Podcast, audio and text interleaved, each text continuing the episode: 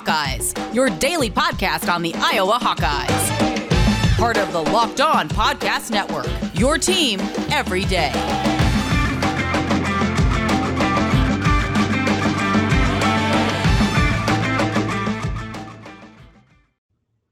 Welcome back, Hawkeye Nation, to a Wednesday morning episode of the Locked On Hawkeyes podcast, your daily podcast covering your Iowa Hawkeyes on the Locked On Podcast Network. As always, I am your host, Andrew Wade. Really excited to be back for another show today. We had a lot of stuff to cover throughout this week, and it continues today as we talk about the Iowa versus Rutgers game that happened tonight. We're also going to talk a little bit about Kirk Ferentz. There's been some interesting articles, uh, probably inappropriate and unnecessary articles written by the Gazette this week. We're going to actually take it a completely different direction. Is Kirk Ferentz a Hall of Fame coach? With his new extension, he has the ability to get there. We're going to be talking about that as well. And then finally, there's an interesting thing posted on The Athletic saying Phil Parker is one of the defensive coordinators being considered at Notre Dame. I'm going to tell you why. That ultimately doesn't really matter. He ain't leaving Iowa. Before we get to any of that, though, uh, today is the 29th anniversary since Chris Street's passing. Um, obviously, an instrumental figure to the state of Iowa, uh, an incredibly untimely death, and a, a guy who will always be remembered in Iowa Hawkeye history. So just going to take a, a, quick moment of silence for, for Chris Street.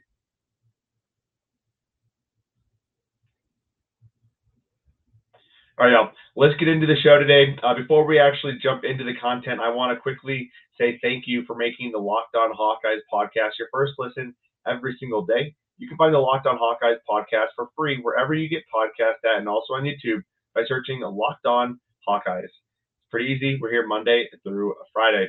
So let's get into it.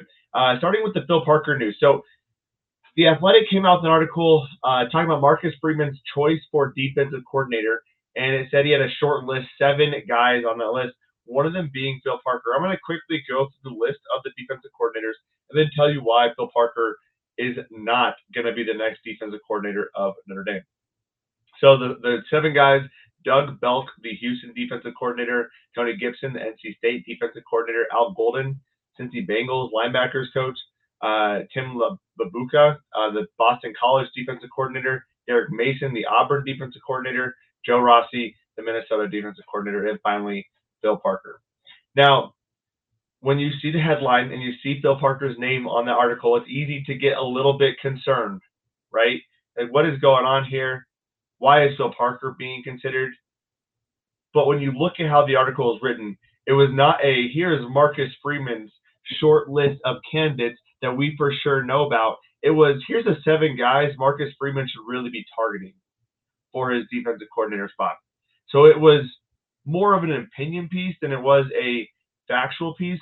And even if there was facts to it as far as Marcus Freeman wanting to get Phil Parker, it's not happening. Phil Parker has been with Kirk Ferentz since 1999. He came over as a defensive backs coach. He eventually worked his way up to defensive coordinator. And he has become one of the best, if not the best, defensive coordinators in the entire landscape of college football. Yes, you can look at what Brent Venables has done at Clemson and be impressed. But Kirk or Phil Parker does what he does with two and three star guys and creates a defense that can stop the big boys. He creates a defense that does not allow big plays, and he creates a defense that gets pressure on the quarterback consistently and sends guys to the NFL with regularity. So many defensive backs have won Big Ten Defensive Back of the Year under Phil Parker. So many de- defensive backs are currently playing in the NFL today who have played under Phil Parker. He is a phenomenal coach. There is no doubt about it. Phil Parker is a truly tremendous coach, and Notre Dame would be lucky to have Phil Parker. But do you think in the last 10 years that not a single team has wanted to grab Phil Parker and take him away? If you don't think that, you're lying to yourself. Any team would be stupid to not even just sniff around and see maybe we can grab Phil Parker. Here's the thing again, he's been here for 20 years, over 20 years. The guy is closer to retirement than he is to the end or the beginning of his, his coaching time. He's he's 58 right now. There's probably what 10, 11 years left for him, 10, 11, 12 years left. Kirk Ferentz has seemingly eight to nine years left. I think Phil Parker is in Iowa City to stay, but if that has not convinced you, the fact that he has never left in the last 20 years, let me also tell you this. Phil Parker is a very highly paid assistant coach. Over $1 million. Now, I did some quick Google searching. Apparently, in 2020, Marcus Freeman made $600,000. There's a chance they have bumped up those salaries for the defensive coordinator roles, but it would actually be a decrease in salary as far as I can tell. Now, if you see anything else that's different, let me know. But as far as I can tell, it would actually be a decrease in salary for Phil Parker to go to Notre Dame. On top of that, he doesn't have a tie to Notre Dame. He's from Ohio. He played at Michigan State. He does not have a tie at Notre Dame.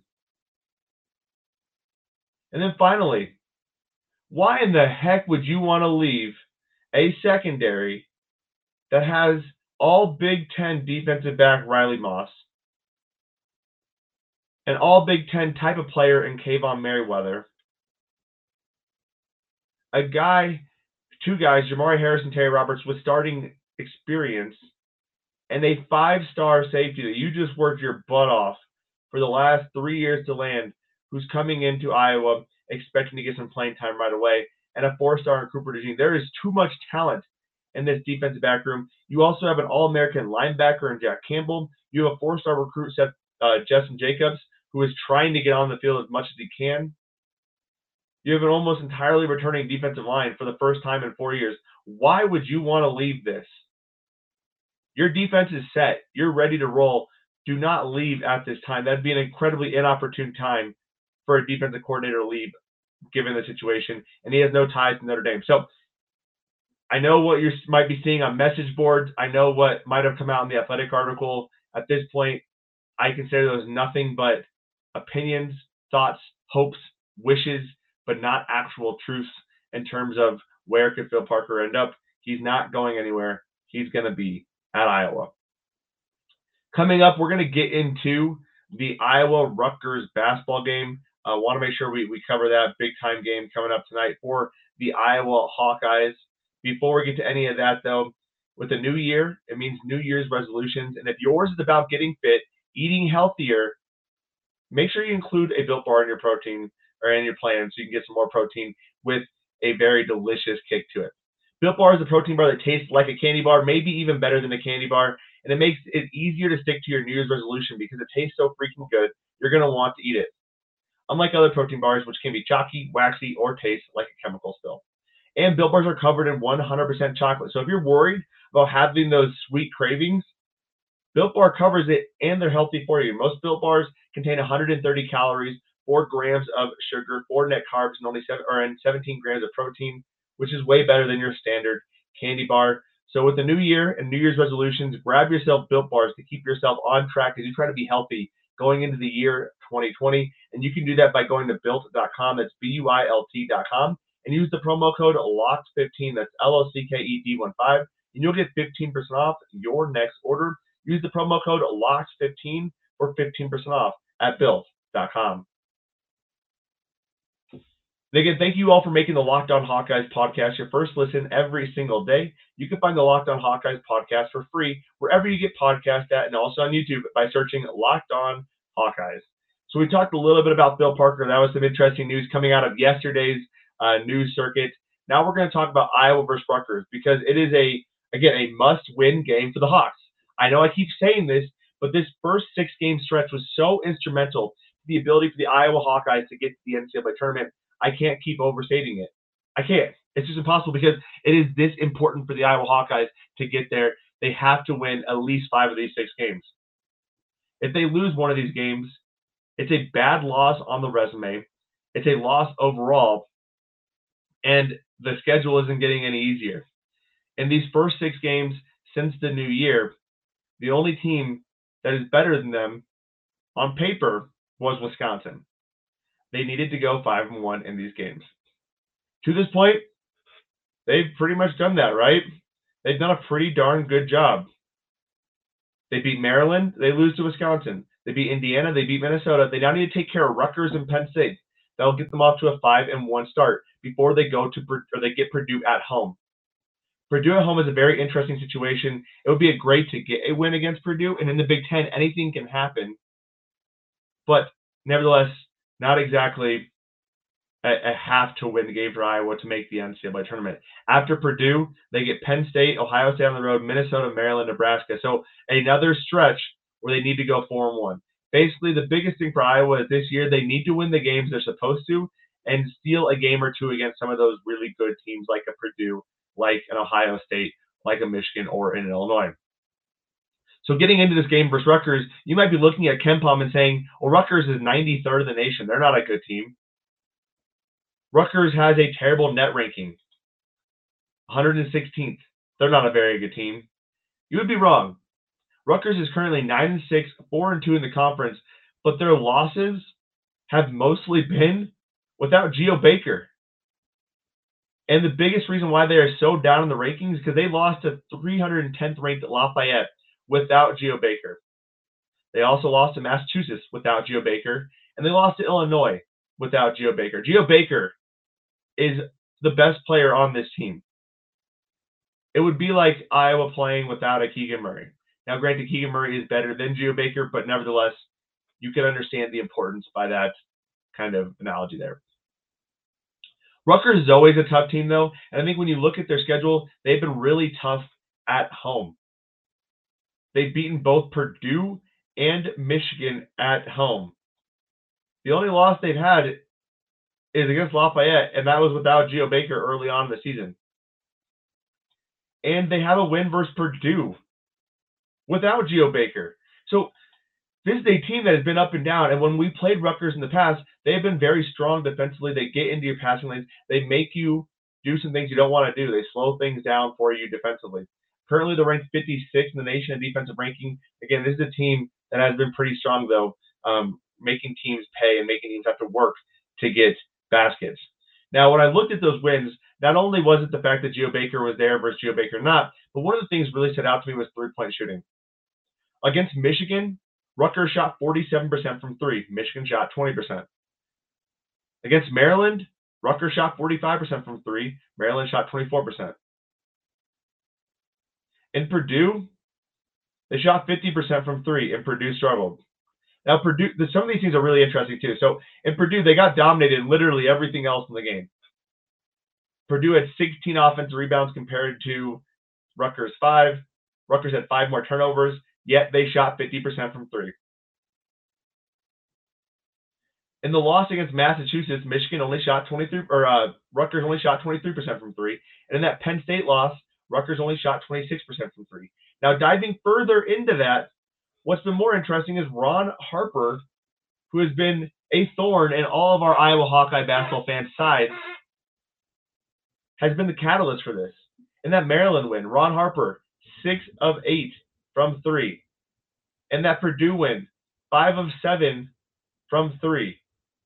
In the loss to Massachusetts, one of three, or one of five at for, uh, at again. Wow, I cannot speak. One of five from three. So when Rutgers can hit the three ball, they can be dangerous. When they are not hitting the three ball, they are not a team to very to be really overly concerned about.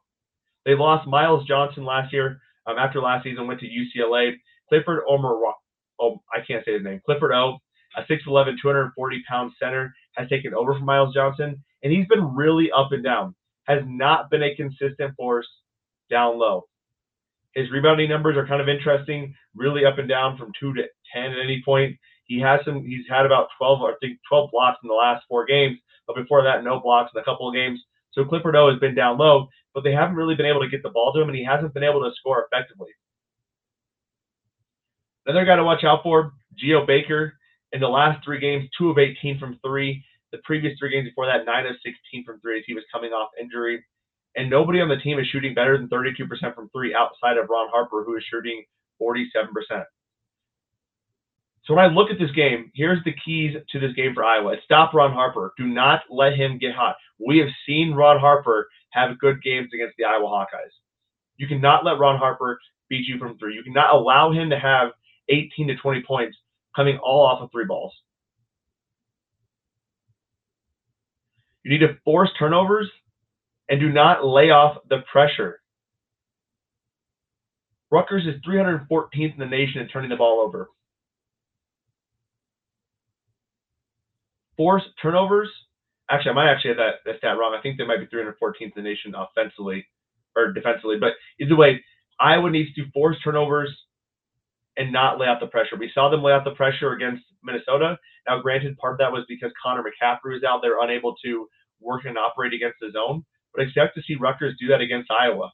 Iowa struggled against the zone. Rutgers could come out with a zone look as well. But Iowa needs to force turnovers as they have throughout the season and not lay off the pressure. And I would like to see Iowa go more man here. Now you look at a six foot eleven Clifford O and think, how does Iowa match up with that? Clifford O is not a very good big man in the Big Ten at this point. I think Filip Rebraca has shown a lot over the last couple games. Filip Rebraca can step into that role, handle him well enough, and use his quickness to get buckets and to frustrate Clifford O. Furthermore, if things collapse on him, have a guy collapse on him as well, knock the ball out of his hands, etc. I also think from a man perspective, you want a Keegan Murray matched up on a Ron Harper. It fundamentally makes sense. Keegan Murray, one of our best defensive players, have him match up on Ron Harper throughout the game. And then you put a, an Ahron Ulis, a Joe Toussaint, those guys, Tony Perkins, on a Geo Baker. You stop those two guys, you have a very good chance of winning at the rack for the Iowa Hawkeyes. Again, a big game tonight. Currently, KenPom projects this as a four-point win for KenPom or for Iowa. Um, the odds came out had Iowa favored at two and a half points. I'd probably take Iowa at two and a half in my personal opinion. I think Iowa can get a win here. They realize the importance of this. This is going to be a big game. Plus, you always got to factor in that Jordan Bohannon factor. Jordan Bohannon knows Geo Baker. He's played against Rutgers quite a bit. He's going to want to put on a show today for his Hawkeye fans out there. So be on the lookout for that as well. Um, Iowa taking on Rutgers at the rack. We'll have a breakdown tomorrow of that game. So be on the lookout for that and some more talk about Tyler Linderbaum and also giving you a preview of Iowa versus Penn State as we're not dropping an episode on Friday because I have a lot of family coming into town. Coming up, we're going to talk about Kirk Ferentz. Should he be a Hall of Fame coach? Before we get to that, though, this is it. The putt to win the tournament. If you sink it, the championship is yours. But on your backswing, your hat falls over your eyes. Is this how you're running your business? Poor visibility because you're still relying on spreadsheets and outdated finance software? To see the full picture, you need to upgrade to NetSuite by Oracle. NetSuite is the number one cloud financial system to power your growth with visibility and control of your financials, inventory, HR, planning, budgeting, and more. NetSuite is everything you need to grow all in one place. With NetSuite, you can automate your processes and close your books in no time while staying well ahead of your competition. And currently, over 28,000 businesses already use NetSuite. So for the new year, NetSuite has a new financing program for those ready to upgrade at netsuite.com/locked. That's right. Head over to netsuite.com/locked for the special one-of-a-kind financing offer on the number one cloud financial system for growing businesses. That's netsuite.com/locked. L O C K E D. All right, y'all. We talked about Bill Parker. We also talked about Iowa versus Rutgers. We're going to wrap up with a little talk about Iowa head coach Kirk Ferentz and whether or not he should be a Hall of Fame coach. Now, before we get to that, we do have to give you a quick update on the Gazette, and they are continuing to double down on their crappy reporting, which is unfortunate. We are seeing journalists across the country rag on them. We are seeing Iowa media members that are not the Gazette explain to people that that is not how they would operate. Um, it is just a really bad look for the Gazette. And Vanessa Miller continues to double down. I don't understand as a journalist how you cannot separate your biases like that and remove yourself from the situation. I think the Gazette would have been better off saying, you know what, we screwed up. But they haven't. And here we are. Nevertheless, Kirk Ferentz signs an extension to put him in Iowa City for a few more years. And I think he has a very good chance of going to the Hall of Fame. But let me kind of break down why. Here's the first the criteria for it. A coach becomes eligible three full seasons after retirement or immediately following retirement, provided he is at least 70 years old. Active coaches become eligible at 75 years of age, he must have been a head football coach for a minimum of 10 years and coached 100 games with a 600 winning percentage. All right, a lot to unpack there. Um, currently, as it stands, Kirk Ferentz is not eligible for the Hall of Fame. And the biggest reason why is because of his record at Maine. He was 12 and 21 when he was at Maine. At Iowa, he was a lot better. All right, significantly better at Iowa, 178 and 110 at Iowa. At Maine, he had a winning percentage of 59%. At Iowa, a 62% winning percentage. Right now, Kirk is 66. He is going to be coaching through his 70 year old season as long as he stays through his extension. He has an opportunity to be admitted to the Hall of Fame as an active head coach. So there's a couple things that kind of go into that. To do that, he would need to put together arguably his best four or five year run he has ever had as a head coach Iowa. He would need to go 10 and 3 for the next two seasons to be above 600. That's not impossible, especially given the talent on this team. So 10 and 3 the next two seasons would get him above 600. Now, why does Kirk Ferentz deserve to be in the Hall of Fame? He's a model of consistency. He has kept Iowa relevant since 2001. He is the longest tenured head coach right now in college football, unless I'm forgetting anyone, which I don't think I am. In a in an era of of coaches jumping around, coaches being fired too quickly, coaches doing and winning 12 games one season and only winning six games the next season, Kirk Ferentz has been a model of consistency, and he has created a culture and a program that is respected across the country. Teams don't want to play the Iowa Hawkeyes. They might see a slower, not as talented team on tape, but no one wants to play Iowa because they play tough. And you look at some of the other guys who have been in the Hall of Fame, Kirk Ferentz certainly matches up well. Barry Alvarez, former Iowa guy as well, puts together a nice, consistent program at Wisconsin, has a 600 winning percentage in 16 seasons. Bill Snyder, a 647 winning percentage in 27 years. Hayden Fry, a 560 win percentage in 37 years. So these guys are all examples of guys who have gotten into the Hall of Fame with similar criteria. Bill Snyder had a great career at Kansas State. Wasn't the best towards the end, but a great career at Kansas State. Kirk Ferentz is kind of coming into his golden years. He's already had a very good career, 62% winning percentage at Iowa, or 620 winning percentage at Iowa, however you want to frame that statistic. And he has one of his better teams coming back this next season. If they can figure out a few things offensively, this team could be a 10, 11, 12 win team. Now, as I mentioned, you go 10 and 3 this season, you go 10 and 3 next season. And it's worth noting that there's a lot of talented guys behind these starters at this point. The offensive line in two years will almost entirely still be there, especially if they're playing a David Davidkov at that right tackle position and Connor Colby at the guard position. You're going to have Mason Richman, Connor Colby, and David Davidkov as seniors at that point. Or I guess Connor would be a junior. David Davidkov would also be a redshirt sophomore, I think, at that point. So you have a lot of talent on this team.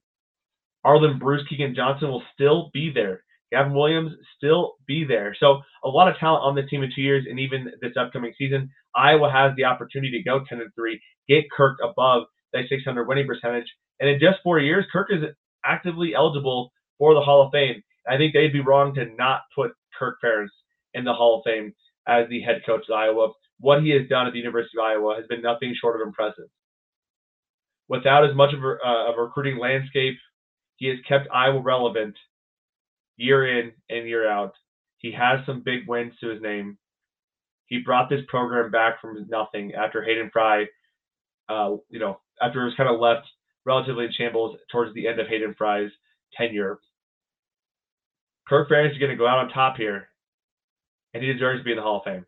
Let me know what your thoughts are on Kirk Ferentz and his Hall of Fame resume. Would love to hear that from you all. Uh, before we wrap up the show, I want to remind you that the Locked On Bets podcast has you covered for all of your betting needs. They give you three to four games every single day that you can bet on at betonline.ag. So check them out, hosted by your boy Q and handicapping expert Lee Sterling of Paramount Sports. They do a phenomenal job there. So check them out at Locked On Bets. And that will do it for our show today. Have a fantastic Wednesday, Hawkeye Nation. As a reminder, we do not have a show Friday, but we do have a show tomorrow, so be on the lookout for that. as always, Hawkeye Nation, have a fantastic Wednesday, and let's go Hawks.